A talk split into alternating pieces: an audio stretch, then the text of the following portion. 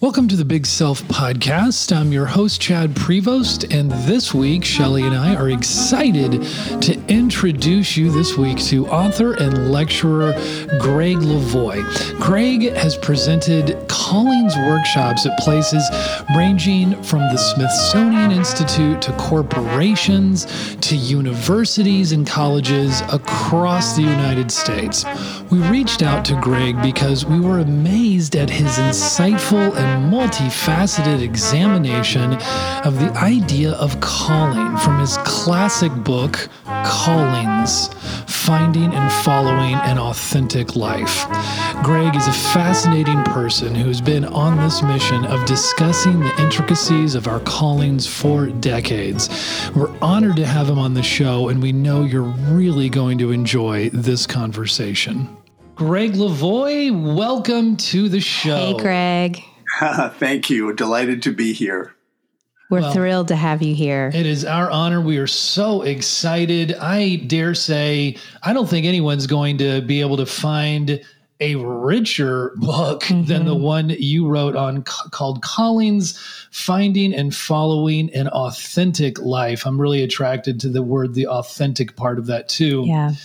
Um, but Gregg, so you know, in one part, let's just get right to let's cut to this. Like, you know, a lot of people, you know, aren't willing, as you write, to submit them themselves to the dark blossoming of chaos.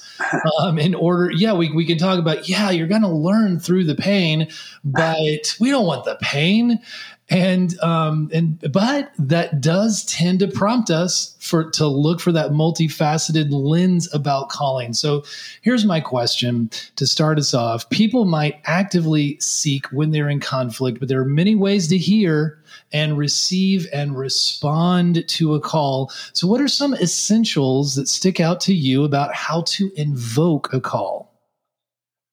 Yeah, invoking. Um, so I think that calls can come either to us, meaning, say, through dreams or body symptoms or synchronicities or the way in events unfold in our lives or gifts and passions, things like that. Or we can go to them.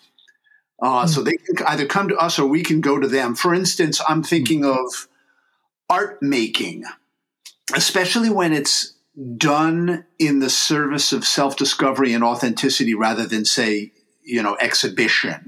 Mm. And uh, here I'm thinking of something that uh, Jungian analyst named James Hillman once said. Oh, um, yeah. yeah, right. He said, uh, when you want to know what your soul really wants, turn to your images. Mm. And I think what he meant by that was either your dreams or your art. And of course, both of those are visual languages. Um, now, dreams, of course, kind of come to us unbidden, but art we have to go out and make. So that would be one form of invoking calls. So you can literally, for hmm. instance, draw out images of what your calls feel like on the inside, or maybe draw out pictures of uh, what the obstacles to those callings look like and and I and I've done this in uh, in many of my uh, weekend retreats. I, I have people down on the floor drawing with mm. pastel crayons and big pieces of uh, of uh, drawing paper, and it's an amazing thing just to watch a group of grown ups and professional people. Yeah. down on the ground drawing like like uh, school kids and with their tongues sticking out of their mouths it's really it's really amusing and, uh, and enlivening um, to watch them create a language that many of them haven't touched since they were kids. Mm, and, yeah. And one one other way you can do it, of course, is uh, by writing. Uh, that's another way to invoke calls. Is uh, sit down to to have a free writing session, which just means free association writing, and um, or writing in a journal. And I'm thinking of one of my um, mentors who doesn't know he's a mentor of mine is a guy named Ira Progoff. And he's really like one of the grandfathers of personal journaling uh, because he started a, uh, he, he devised a system back in the 1960s called the intensive journaling process. And he said that the point of journaling is to go down deeply enough into your own well that you eventually hit the stream that's the source of all the wells. Mm. And I, I, just find that just rapturous, just all by itself as an idea. Mm, beautiful. It suggests that there's something very similar to something that callings do, which is they call us beyond our little local story into a, a wider frame of reference, into communion with the wider world and I think typically through service or sharing your gifts or something. Mm-hmm. Um, so ways of invoking calls. Can I? Can I've I? Already learned. I know lot. that was this awesome. is great stuff. I, I want to back us up just a little bit though, okay. if I can, um, and if we could form some semblance of a definition of what what you mean by calling. Chad and I were just talking about this. You know what our definition or a working definition of calling because I think it, it does get um, confused sometime, or maybe it is the same thing as purpose.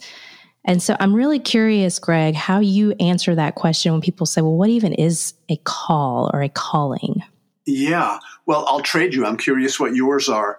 Hmm. Um, so my, mine would be, um, and you have to be careful with this stuff, obviously, because the, the whole notion of callings, when people hear that term, it's kind of brined in religious overtones. Oh, right. Yes right? So yeah. it, it can be tricky, especially when I w- used to go into the corporate setting to do callings workshops. I was literally told, do not use that word in here. Ooh.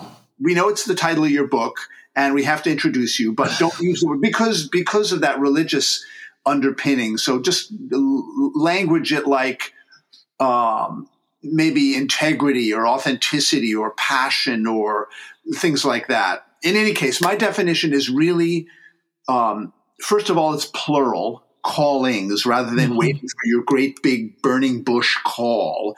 Um, it's the little urgings, the little intuitions, the little promptings and signals that you get in the course of really an average day that tell you um, what it's going to take to stay in integrity with yourself and with your values and with your authenticity.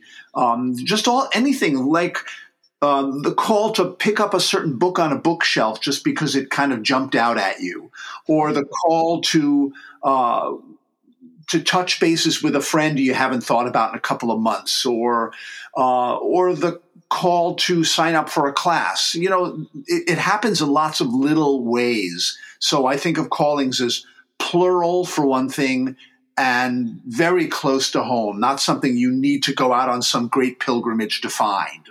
Totally agree. I well, complete. I, I believe uh, everything you're saying. I endorse. I, I like the plural for callings, and I also think we can have um, simultaneous callings, and I think callings can change mm. um, because I think this whole notion that we have one thing and then eureka moment where the you know the sky opens up and we are set off on our calling our purpose. I just think that's um, a fiction that a lot of people are losing out on life waiting for that and looking for that. Right. I couldn't agree more. And I would add that, I mean, okay, so I, I kind of wanted to enter into some of these conversations that we're about to be having here on Callings for the Big Self season two. And I was like, you know, I kind of want to just have an open mind, a working definition. It does seem that callings uh, calling is very synonymous and used interchangeably with life purpose. Uh, but it does, I would say, differently. It has this religious association, and in reading Callings itself, and in reading a lot of books that will focus on on that, maybe the Soul's Code by James Hillman, as you know you referenced, or uh, um, Joseph Campbell and stuff. There's a lot of mythology and you know kind of philosophies and world you know religions that are entwined into the the storytelling when it comes to Callings. But that's that's kind of it. For I mean, to me, in the difference. Hmm. Okay.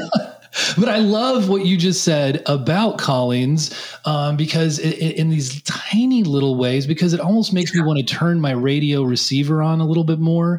It, may, it, sounds like I should be paying a little bit more attention. So yeah, yeah, that, that's probably the key to me about how people um, access their calls. Um, is you, like you said, you got to be willing to turn on that receiver and hear what you hear.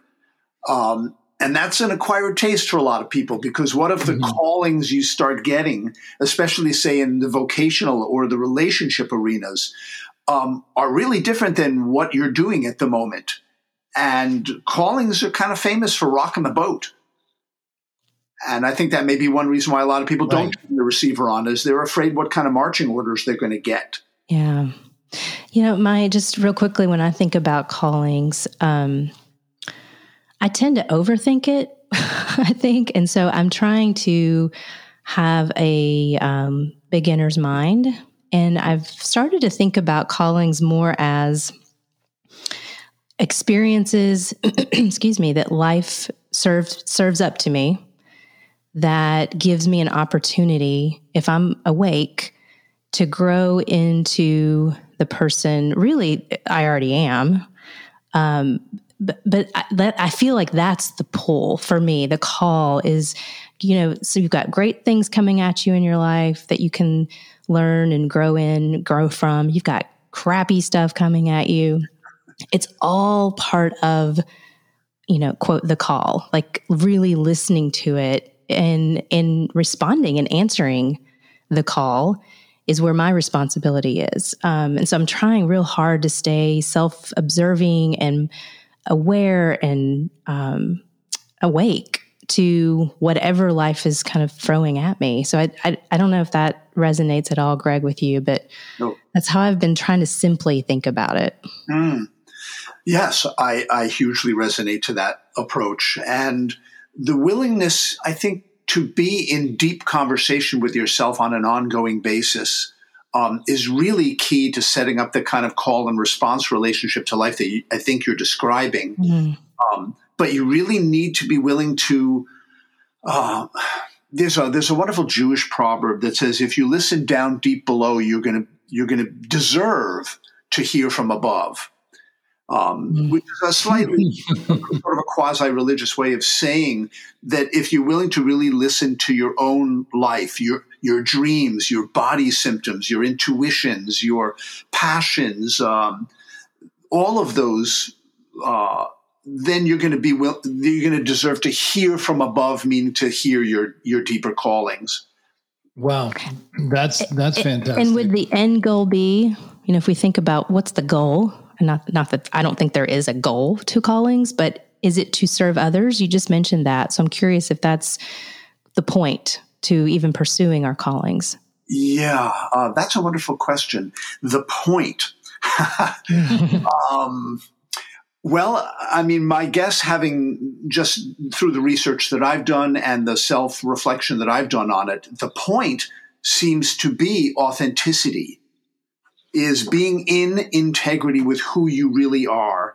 Um, and I also think I also think of something that a, a theologian by the name of Frederick Buechner once said. He said that the the sweet spot, the the sense of calling, the experience of calling happens where your deep gladness meets the world's deep hunger.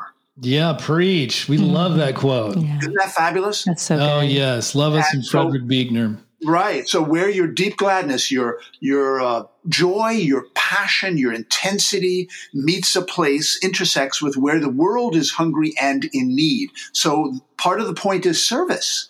It seems mm. that almost every calling eventually leads people towards some kind of service, even if it's just the call to paint in your basement on Sunday mornings.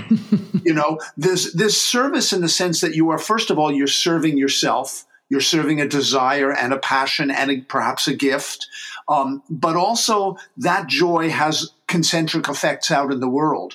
The happier you are, um, the better your relationships with other people are going to be, the more you're going to inspire by example. Um, so even when it seems like it's purely self-serving, yeah. There's there's a serving aspect mm-hmm. still.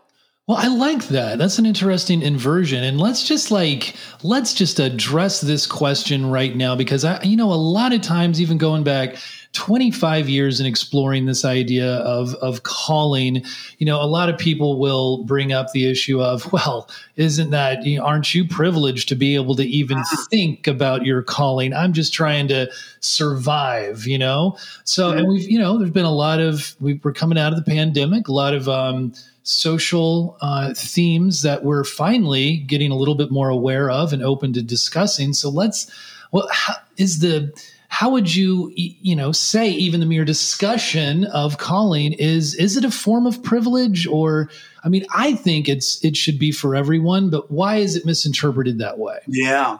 Yeah. That's a fabulous question. Um, and one that, um, for what it's worth, most people never ask me in, in an interview. So hmm. I, I, applaud you uh, asking that one. It's a tough one to think about. So I recently taught a class, a webinar called "What Trusting the Universe Really Means," mm. and uh, mm-hmm. during during which a black woman who was in the session said, "So." Is that just another way of saying white privilege? Yeah and I, you know, she really caught me, cut me to the quick on that one because I think what she was meaning is that it's easy, it's easier to trust that the universe has your back when, when, you know, luck has favored you with, um, a, you know, a favorable race or sexual orientation or a loving family or good education, good health, uh, you know regular paycheck. And and it's considerably harder to get behind this idea of trusting the universe if you were born into poverty or a war zone or a you know a violent family or you're living a paycheck away from homelessness or something. Yeah or you're homeless and you know one is one is going to fill you with the feeling of paranoia, which technically is the belief that the universe is conspiring against you and and the other is likely to fill you with the feeling of what's called pronoia, which is an actual word. It's the belief that the universe is conspiring in your favor. So, you know, after that experience on the webinar a couple of weeks ago, I'm inclined to uh, to, to say yes to your question. That to some hmm. degree, the notion of a calling, to say nothing of being able to actually follow the thing, right. is you know is perhaps a privilege. It's a function of having a certain number of um, um, ducks lined up in your favor before you even entered the scene here. Um, you know, the table was kind of already set for you before you even got here. Um, mm-hmm. And it's certainly a function of not having to spend a whole heck of a lot of time on earth scrabbling around at the bottom of Maslow's hierarchy. You know what I mean by that? Right, right. Maslow's the psychologist who gave us the, the hierarchy of needs pyramid. So at the bottom, food, clothing, and shelter. And then above that, belonging to a tribe, and et cetera. At the top is self actualization. To some degree, callings are about self actualization. If you're scrabbling around with food, clothing, and shelter, that's going to be a tough sell. Yeah. Wow. you know what I mean? But, yeah. but, but, but getting callings I believe, like I think you were insinuating, happens to everyone. Access is is another story. Right. But ev- everybody's got gifts, talents, and passions. I think that's universal. Yeah. And I love that you're just naming that. I think so. I, I want to dance around it and I want to be like, no, it's not privilege. No, it's for everybody. But I think yeah. you're right. There is yeah. this element of, let's just be honest, like to have the luxury to you know buy books and read and attend seminars and really even have the time uh, to self-observe and introspect and right. experiment in your life there is privilege in that but i and i do love though that that they're they're ubiquitous callings are happening everywhere for everyone all the time what we do with that um, and how we engage it i think is largely dependent on so many other factors that uh, we don't really ha- talk about in this callings conversation. Right. Right. And I like that you use Maslow's hierarchy there. It, it gives a, a way to kind of think of you do have to have some scaffolding yeah. underneath you to, yeah, to be pursuing some of this. Absolutely. I uh, can't remember. I think it was Billie Holiday who said, um, what is it? Um, you got to have a little food in your stomach before you can consider uh, what was it that she said? Um, you know, what it is you're supposed to do in the world or what yeah. other people want you to do. And there was something about that that really cuts to the chase right there. Yeah. Yeah. We're going to look that up. Well, and I, I, I want to talk for a minute about authenticity because I feel like that may get um, a, a, little bit deeper in this con- this privilege conversation because um, because what I'm thinking is authenticity privileged. I don't think it is. I feel like that's a little bit of a difference. Could you talk a little bit more about mm. how you think about authenticity in this larger kind of pursuing your callings conversation? Yeah. Mm-hmm. yeah. In light of the, the the last thing we just discussed, it's it's interesting to think of even authenticity could be a kind of a privilege.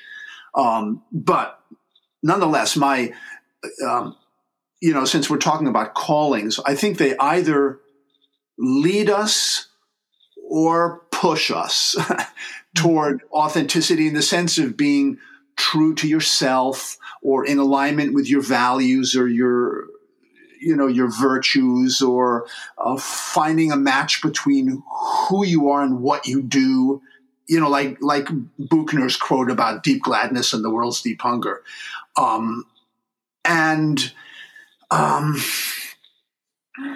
yeah, I think most people know it. pardon me, when they're in alignment with themselves, and they they they sense it, and they know when they're not.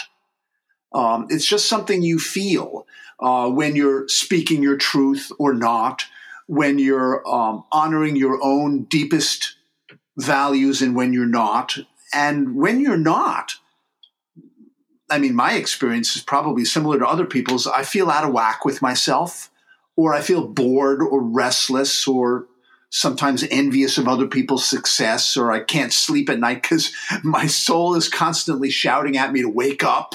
Mm.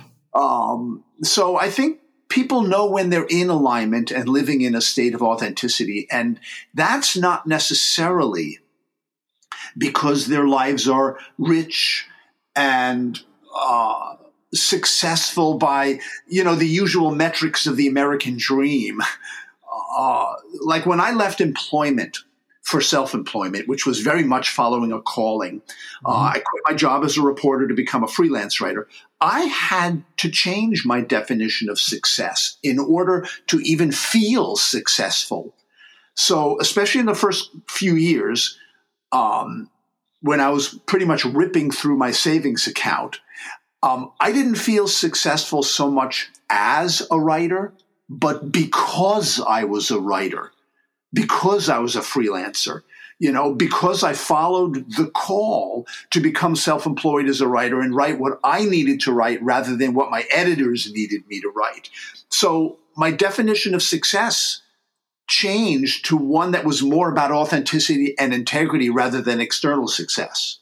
That makes, yeah. that makes sense. Mm-hmm. Yes, yes, totally. and you do discuss that at times through throughout your your uh, your book. Uh, and, right. I, and I love when you you write uh, at our very at our first steps toward authenticity or love or compassion or any high calling. Every devil in hell will come out to meet us only when you try your vision in the world can you test whether it's true. Right. And that, you know, it reminds me of that idea of like when you're meeting resistance, you should be assured that you're about to, you know, be birthing something great. I forget exactly where that quote's from. But so my question is, what is that about? Shouldn't it be the other way around? Shouldn't we suddenly recognize the alignment of forces coming to our aid? Mm. I um I, I before I respond to that, I, I, I would question that um, assumption that um, if you meet lots of resistance, you you can be assured that you're about to birth something great. Yeah. I think ideally that's that would be wonderful to have it happen that way, but I can, I can think of um, there must be examples of people meeting a lot of resistance and not birthing something great, just being s- sort of crushed by it. That was the story of my life about three years ago. Yeah, we'll talk right? about. We could talk and about exa- it. Well, exactly. That's why I think these kinds of conversations can be confusing because yeah. people you'll find these quotes about well, you you just be assured you're something great. You're on the brink of something great. Yeah. Yeah. Yeah. Uh, I, I love to, I would love to believe that the universe generally operates in that fashion, but um, my experience, maybe like yours, is not necessarily borne that out. Mm-hmm. Um, you know, like I love this yeah. one, this manif- this manifestational phrase: uh, "Leap and the net will appear." Right. It's like um, would love to believe that. I have had experiences myself of leaping and going splat. Mm-hmm. Um, yeah. So I, I just wanted to address that. I don't want to lead people astray that resistance means they're about to have a massive breakthrough. No, resistance means that they're on the path. you know, it, it's it's hmm. just the way life unfolds. Uh, the pandemic is a perfect example. You know, you can have your life in perfect working order, and then suddenly something out of left field comes and just just whacks you. And it's how you respond to the resistance that shows up that really is, I think, where some of the greatness occurs, um, where you start to birth something great is in, and this is what uh, Viktor Frankl was telling us in Man's Search for Meaning. Uh, right. And his stories come out of, of course, the Holocaust. Is that the one thing they cannot take from you is your your freedom to choose how you're going to respond to whatever hits the fan. Well, and I like that, and you know, in, at, at later in your your book, you um, you quote the uh, the novelist G.K. Chesterton, Chesterton about the um, re- reframing an adventure is only an inconvenience rightly considered right. an inconvenience is only an adventure wrongly considered mm.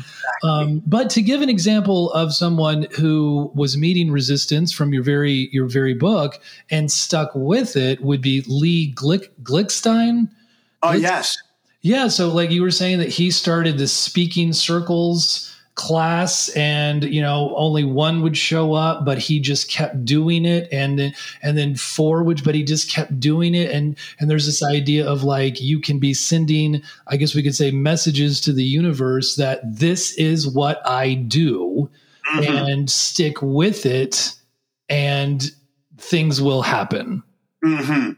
yeah and he in fact was the person who taught me never cancel a class for lack of enrollment, hmm. um, yeah. which I've been tempted to do on many occasions when they don't meet my criteria for you know critical mass or whatever, uh, or even just cost effectiveness. Right. Uh, and uh, and it's critical because you don't know the effect of even the couple of people who show up. Mm. And um, so uh, so I'm curious. What you you had mentioned uh, that was the story of my life three years ago. Mm. Um, do you mind me asking you to sure. elaborate on that? Yeah, and this, you know, because I um, I was heading up a, a technology startup, and and my background is in psychology. Uh, you know, went to seminary. I've been a therapist. Mm-hmm. Like, so I was kind of put into this tech CEO role. And, you know, um, and I talk, I say this quote all the time by Thomas Merton which is mo- many people spend their lives climbing the ladder of success only to realize uh, at the end that the ladder was leaning against the wrong wall. Right. And so I think about that is, you know, for three years running this company, and it it literally ran me in the ground. Excuse me, which is a part of my story around burnout and this kind of psychological um, deprivation, darkness that was a part of that process. But the whole time I'm doing this, I'm like, you know, this is part of my calling or this is part of my purpose right now. And um, I got to get through the resistance. I got to forge through it. I've got to learn the lessons. And I think the more I did that, the more I just was um, denying something very essential to my personhood. And um, you mentioned James Hillman, who I adore, um, and his The Soul's Code is one of my favorite books, and how he talks about symptoms as as a reflection of kind of the soul's um, almost like descent or or a sense of like um, you know, psychological, physical. You mentioned body symptoms. There's signposts that you're you're not in alignment with something, and so I I refuse to see that. I could only see that I um, I had to push through this resistance to get right. to the gold lining, right. and then, and it did never come. Uh, interesting. Yeah, the startup imploded, but you know, here I am, and I I love how you talk about in your book too, like looking like we can only kind of connect the dots. Um, and I can't remember how you say it, but like there really is, there's a point where we can look back and connect these dots. And is that part of our calling? Mm. Um, I can't see it looking forward, uh, I would never want to go back and endure that, but I do think it's brought me to where I am. Hmm. Um, wow. Yeah. So, how do you think about that? Wow. Well, you know, uh, I think there's a reason you mentioned Joseph Campbell. There's a reason that in his template of the the hero's journey, he says that phase one of responding to a calling is running from it. Mm. uh, which uh, really strikes home for me and and for most people that I've interviewed about their callings is resistance is absolutely part of the path, um, and it's part of the calling itself. And to expect that you're going to uh, just you know sally forth into a calling and all the doors will swing open is simply not realistic. Um, and so I really appreciated that he uh, shared with us that phase one of responding to your callings is going to be resistance. It's uh, fear, uh, and you know the pandemic has showed this to a lot of us. Uh, when when that first happened, I realized I'm in the business of public gatherings. Essentially, mm. I'm teaching uh, workshops and lectures and conferences and retreats and all that, and all of that went the way of the dodo bird instantly. And I was yeah. forced to deal with um, a calling I've been avoiding for 10 years, which is um, getting up and running on, on teaching online. Hmm. I've turned down every opportunity to do that for 10 years because my line, my story, um, and stories so often need to be reconsidered as we go along, has been I'm a high touch, low tech presenter. I don't do webinars. Mm-hmm. and uh, and the pandemic. yes, exactly it cured me of that one, and I and I had to get over myself and move through my own resistance to getting up and running on the technology. Um, and um, having to just deal with the once removed nature of Zoom teaching. Um, but I did it, and you know, I, you have to respond to the resistance that continually comes up when you're called to do anything. It's just, it's like are, are, are, you guys meditators? You have any kind of meditation practice? I do. I do somewhat. Not somewhat. a little bit. Not yes. as consistent yeah. as I would like. Yeah, me too. But um, it, it seems to me that our meditation teachers are always telling us that when we sit down to meditate, um, and the dog starts barking, or you know the kids start fighting in the other room or the planes start going overhead rather than cussing and moaning about it we're supposed to say to ourselves ah the dog bark meditation yeah no, so you know, and, i kind of like well, I've become when I started meditating a little bit um, the last year um, as I was working on uh, a book on meditating. I, wow. I, I found myself like I maybe right now I kind of prefer to be in the stew of my anxiety. Mm. Like I, like I've become. What does that say? I'm more aware of it, but um, I don't know if I want to like still all the voices. Is oh, that, that's interesting. And yeah, why is that interesting? Why is that? Oh, why is that? Let's psychoanalyze I don't Gregg. know. I don't know. Maybe I'm just uh, too lazy to be self-disciplined that way. Oh well, there, yeah, there could be that. But oh. I don't know. Um, oh, go ahead, Shelley. No, well, I'm going to let Gregg go ahead. There's also something very interesting about the stew that's going on in there. Um, you know, I, I just eh, up close, almost everything is interesting. Um, hmm. and you know, I, I, literally took a workshop at Esalen years ago called The Max, and it's, it's the single scariest write up in the entire Esalen catalog. And this is a catalog filled with things that are just designed to scare the wits out of you. Um, and the facilitator said, "I'm going to encourage you guys during this week not to meditate." not to go down to the baths and chill out. And and she said, I'm sort of mean that tongue in cheek, but not really, because I don't want you to get too comfortable. Hmm. This is about being at the edge.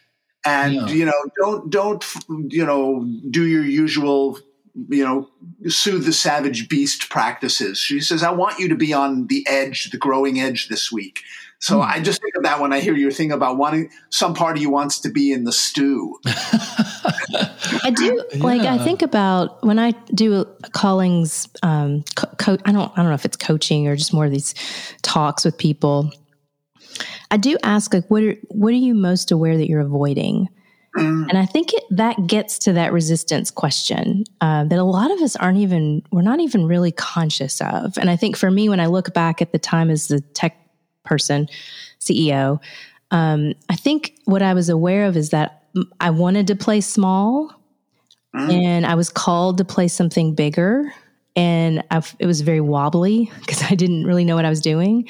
But I think that was part of the, the bigger calling for me in my life was to step into my authority mm. and, and kind of own some power a little bit where my tendency is to want to back away from that. So I think wow. Um, I think there's something about that resistance avoiding question that can help people get to to what might be calling them. Absolutely, and what the resistance to the call is. Mm.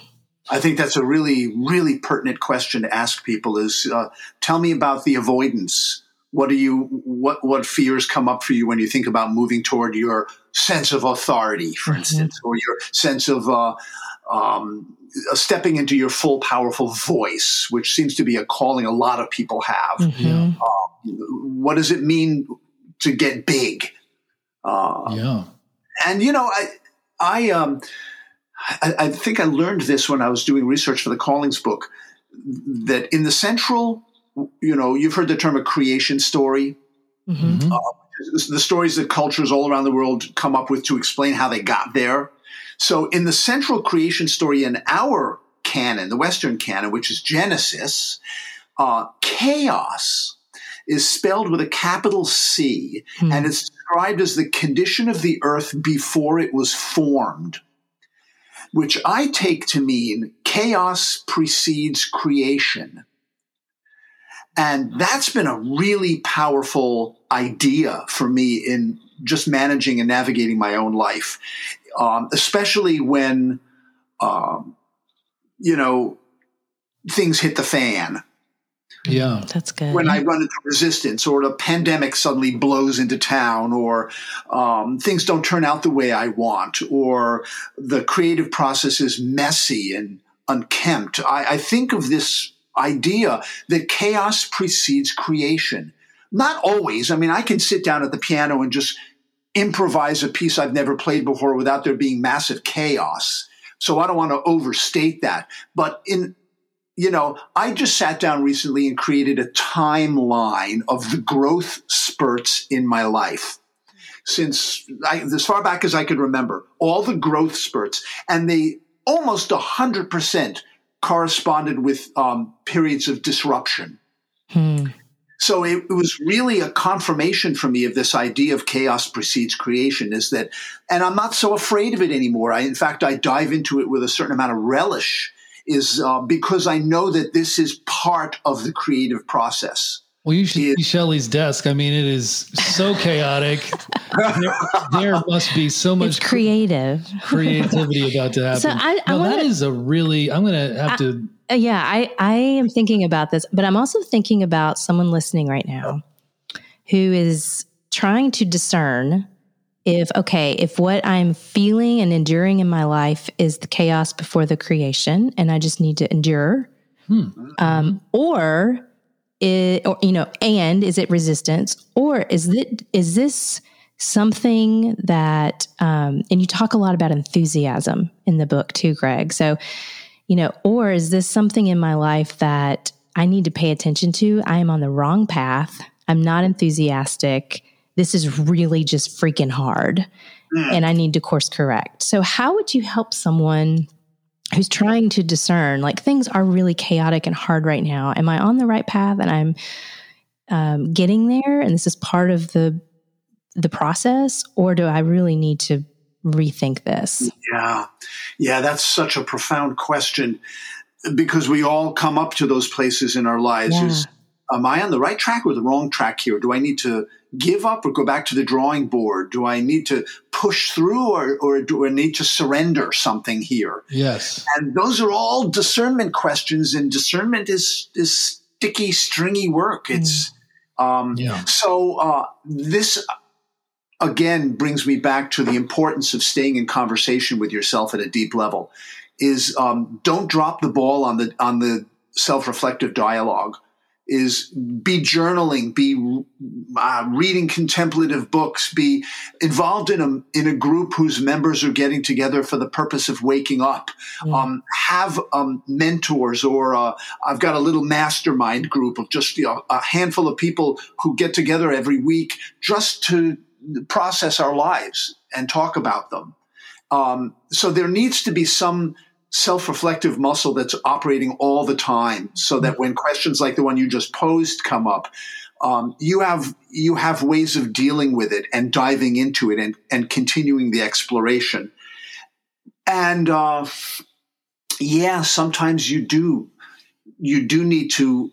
Uh, you know, like when I'm using GPS and I make a wrong quote wrong turn, um, my GPS woman who's got a, a British voice um, just reroutes me. Mm-hmm. There's no drama. There's not like you never listened to me. I told you to turn right back there. No judgment. There's not, you know. Yeah, just okay, new direction. Exactly. Yeah. Okay, new direction. So um, to try to keep the drama to a minimum and just say, okay, I'm um, running up against resistance, first of all, feel what you feel, Gregg. You know, don't run over it by going to the next thing on your to do list. It's okay to just feel what you feel. Uh, Krista Tippett, the NPR commentator who does the On Being podcast, mm-hmm. right. she said one of the calling, this is actually the word she used, of the pandemic is to sit respectfully with how truly stressful this all is. Mm. Yeah that is a beautiful piece of wisdom in regard to the question you asked, Shelley, is mm-hmm. sit, sit with how you actually feel being in this uh, this tight passage and just make a little bit of space around it and just let yourself be this is where I am. Uh, but it also helps to not be such a bloody, rugged individualist and try to figure this all out by yourself. Yeah. Um, I know I, I, I generally suck at asking for help. I know a lot of people do. Um, but the willingness to just gently submit this to other people's opinions, especially people who um, care about you and don't have an axe to grind and aren't the kind of people who are going to try to, um, you know, play fixer, mm-hmm. uh, but who will really listen and feed you back and ask you questions. Um, I think it's useful to to submit it to other people so that you're not the only one trying to figure this out. But ultimately, really, my my mo when I'm in a place like that is take a step and look at the feedback my life gives me. Take a step toward a calling and then look at the feedback rather than saying, I'm going to make a one year goal. I'm just going to yeah. work my butt off and then I'm going to assess it uh, in a year. No, um, because you're going to just paint yourself into all kinds of corners by doing that. Um, take a step toward it. So buy a book, talk to somebody about it, um, you mm. know, attend a lecture, um, come up with an affirmation, whatever. Take a step toward a calling and then look at how that felt. Mm-hmm. Do I feel better or worse, or, or, more awake or more asleep, or um, what is what are my dreams telling me, or what am, what is my body telling me? So there's a constant call and response thing you're mm-hmm. setting up with your own self. Yeah, I, I like that the and, call and response. And there's a little bit of um, managing the ambiguity of it. We have to get comfortable that this is an ambiguous, like it's a, it's a, ten, there's a tension in this process. We can't, yes. there are no clear cut kind of answers, which is, I think, what we in the West, especially, always are looking for. Yeah. Yeah. There's no doubt about it. Ambiguity and uncertainty are stinkers. and, um, and just you know this this this uh, advice to just sit in the um, stew and sit in the um, the uncertainty is a really hard call for a lot of people, which is why uh, one of these things that somebody says to you every once in a while in your life that just stops you in your tracks and maybe even redirects your life. This was one of them. Somebody said to me, Gregg, you need to learn to manage paradox better. Hmm. Wow. yeah, that's what I said. What, wow, what does that mean? what do you mean? He said, well, you, you, um, you know, life is full of dualities yes and no, head and heart, us and them, now or later. Um, and you're tearing yourself apart trying to, f- you know, find the right decision. You need to be able to hold the tension, he said, between two seemingly opposing ideas or energies or impulses without, you know, hurling your lunch. Mm-hmm. Um, you just need to be able to hold that two things that seem opposing to one another are both true simultaneously. Yeah. And they, yeah. you know, you need to bring them to the bargaining table to hammer out a treaty that's going to work for both of them, rather than doing what you're doing is trying to stuff one or another of them under the floorboards just to get rid of the tension. Yeah. Right. You can't, you can't do that because whatever you remember this, the Edgar Allan Poe story, the the Telltale Heart. Oh yes you can't you can't you know this guy kills somebody and buries him under the floorboards in his house and then the the beating of the man's heart at least in his imagination makes him confess to the crime you know mm. you know i mean the human psyche and I'm not, I'm sure I'm not telling you anything you don't already know being in your lines of work, but the human psyche seems to me like, um, it's a, it's like, uh, the, the world, it's a closed system in the sense that there's no there's no away as in running away. You know, there's no out as in throwing the garbage out. And there's no trash icon up here in the psyche that whatever I push down, um, just to, to, get a simple answer or even just to move forward, if whatever I push down is going to come up someplace else in the system. Right. There's just, no permanent delete button. There is no delete button. Exactly. And um, you know, systems theory being what it is, uh, like John Muir said, everything's hitched to everything else, um, means that you can't push uh, some inconvenient truth under the floorboards and proceed as if it's not there. And I remember the best description I have ever heard of systems theory does not come from a scientist. It comes from a poet um, named Jose Frias. He's a Mexican poet. He said, I tried to drown my sorrows with drink, but the damn thing things learned how to swim. Ooh, that's good. Oh, wow. Yeah. Who's that poet? Jose Frias, F R I A S. Okay. Um, so I, I, talk a lot about homeostasis mm. in that same sense of like we're always trying to create that balance, whether it's emotionally, mentally, psychologically. The system is wired to do that. Well, ba- and based upon what you're saying about paradox and uh, and and and all these, I, have I've got the perfect question for you. I feel like because you write that you know there are just as many reasons not to follow a calling as there are to follow a calling and both good and bad consequences either way. I thought this was a pretty paradoxical and, and fascinating statement um, about callings. And so, yeah. I mean, so first of all, if I feel like if someone's going to say no to their calling definitively, well, they're probably not listening that well in the first place, but I could be mm-hmm. wrong. What do you think about just like some someone saying no to their call. Like, how do you say no clearly and consciously over uh, mostly saying no? Yeah. Hmm. Well, did I stump you? Did I? no, no, no. It's a great, it's a great question. Yeah. Um, you know, there's, I think there's essentially three responses to a calling: yes, no, and maybe. and um, you know, I think it's uh, it's that infernal maybe you know, that endless indecision and waffling that can just kind of rob years and decades out mm. of your mm-hmm. life. I think it's better just to say if if you don't want to follow a calling, it just scares the heck out of you, and um, it'll rock the boat more than you're willing to to live with. Then just say no for, forthrightly and be done with it, and be disappointed in yourself, um, rather than yes, no, yes, no, maybe, maybe, maybe, and drive yourself crazy and everybody else around you, because at least that way you'll know where you stand. Um, if you mm-hmm. just say, no, I'm not going to do that. And the fact of the matter is, I think I mentioned this early in the book. Um, a calling is not a divine subpoena. Mm. You know, mm. you have a choice, you have a vote, um, and there would be consequences either way.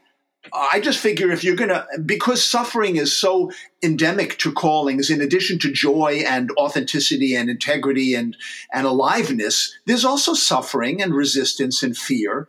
Um, I just figure if there's going to be fear and suffering in life, whether you follow your calls or not, you might as well suffer in the service of your calls and, you know, like die doing what you love rather than what you don't. Mm.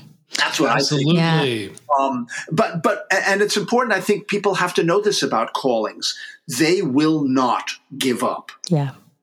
They this the search party isn't going to retire. They're going to try to break through into consciousness till the last minute of consciousness, uh. and my own experience certainly bears this out. The more you ignore callings, the more likely they're going to turn up the voltage and the volume on you.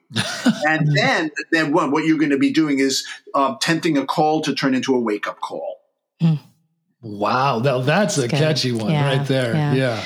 So I have just one more last question for you, Gregg. Um, if someone's listening and they're they're in that beginning process of really discerning um, what are the callings in my life? Like what am what am my what am I my intuition needs to pay attention to here? What's the first thing? And you kind of talked about this a little bit, but if you could just give them like the first step on this process, um, what wisdom could you offer to folks? Uh, um, wow. I mean, the first thing is offer yourself a generous bow to the willingness to, as Chad said, turn on that receiver and hear what you hear.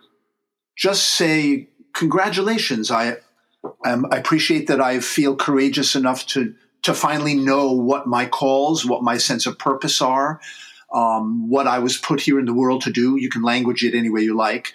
Um, so I just think an honoring of the self is really important. It's like, you know, it's taken me a long time to get to the point of wanting to hear what my calls are because I sense and maybe I've always sensed that they're going to rock my world. Mm. And um, and then I would say find some accessible, graceful way of taking field notes. that is uh, journaling. Buy a journal and um, do some journal writing every day, or a free writing practice like I do in the mornings.